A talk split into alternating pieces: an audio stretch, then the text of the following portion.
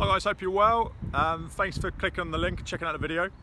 Now in this video what I'm going to do is I'm going to um, just highlight a real issue in football and something that a lot of players don't really understand and it's a, it's a simple fix and it have a really uh, it'd be really beneficial if you can figure this one out and change this. So players, a lot of players struggle with their recovery. It takes them a long time to recover after a match. They're feeling sore for a number of days afterwards and they find that they can't perform to the same level that they want to um, throughout the week that follows.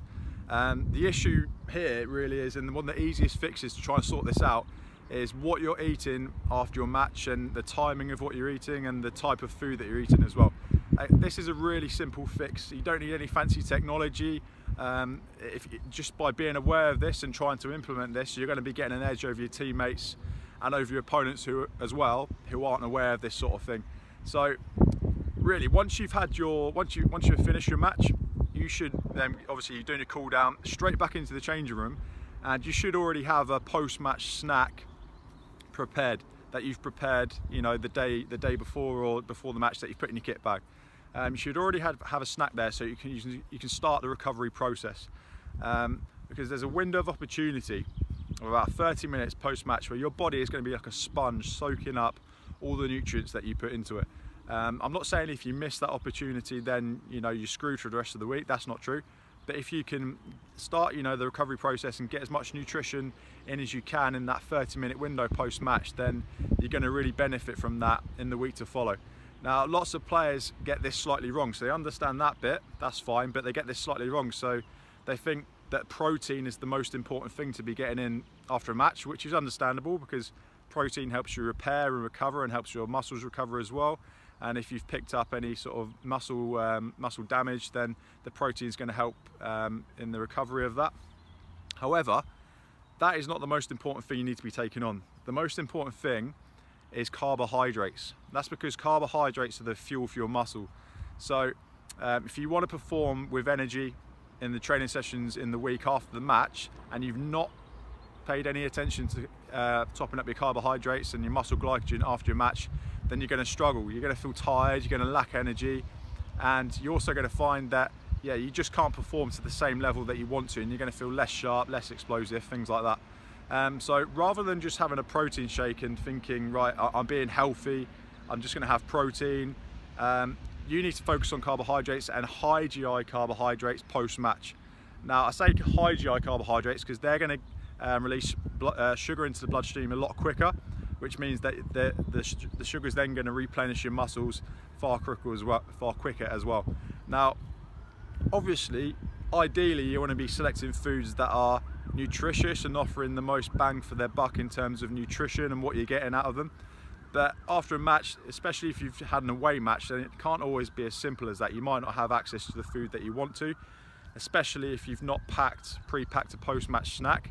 Um, but yeah, the most important thing is getting high GI carbs back in. All right, so even if that's um, not the healthiest choice of food, then that's fine. But the most important thing is that you get those high GI carbohydrates into your system um, to start the recovery process. Okay. With that, yeah, you can take in some protein as well because as you're going to get the benefits that we discussed just a couple of minutes ago. Um, but that's not going to be the main emphasis of, of your nutrition here. Now, interestingly, um, as I said, you want to be taking protein on as well, and that will be taken up even more efficiently if you combine it with carbohydrates. So, by focusing on carbohydrates and added in the protein there as well, it's really a win win. When it comes to fat, um, yeah, you can take some fats in, try and make sure you get your fat from healthy sources, but it's not the main focus here, it's not the main priority. The main priority, as I said, is high GI carbohydrates post match. Now, once you get back into the changing room, that's annoying, that noise. Um, once you get back into the changing room, what sort of post-match snack could you have? Well, one that's pretty ideal, and it's because it's already sort of pre-made for you. All you need to do is stick it in your in your kit bag.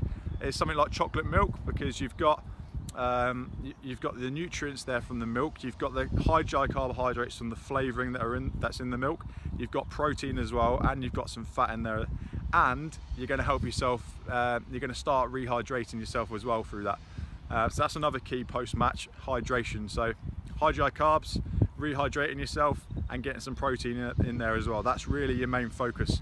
Um, so that's a good that's a good suggestion of something you could put in your kit bag.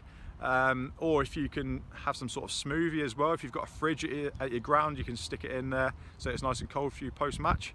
Um, but also, if you want to have something like a banana with that, um, something that you can just easily eat in the change room, then that's also a good choice. Now, once you've had your post-match snack, that's not that's not it. You then go and obviously have your post-match meal. Um, again, focusing on high GI carbohydrates, protein, and fat as well, and trying to get those from foods which are nutritious, um, uh, nutritionally um, have, have as much nutrition in them as possible, and from natural sources. Um, however, as again, if you can't do that because it's not always you, you don't have um, the freedom of choice sometimes when you go to an away match of what you're going to eat then you do just make sure you get the calories in, make sure you're getting the carbohydrates in, even if it's from things like bread, um, which aren't necessarily the most healthy choice, but that's still fine. The emphasis here really is on replenishing your muscle glycogen stores. Okay. Now, if you if you don't get this right and you completely neg neglect this post match and you think, oh, I'll leave it a few hours and then I'll just have something to eat when I get back, um, then it can take you up to a week to restore your muscle glycogen levels.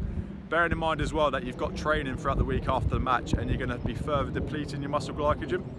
All right, so you're going to miss out on that opportunity to recover uh, most optimally and recover your energy levels. All right, so really try and utilize this window. Um, if you if you sort of you're quite good at this and um, you get your foods okay, then it take you around 48 hours still to uh, replenish your muscle glycogen stores. And if you absolutely nail this, you'll shave even more time off that and you'll recover even quicker.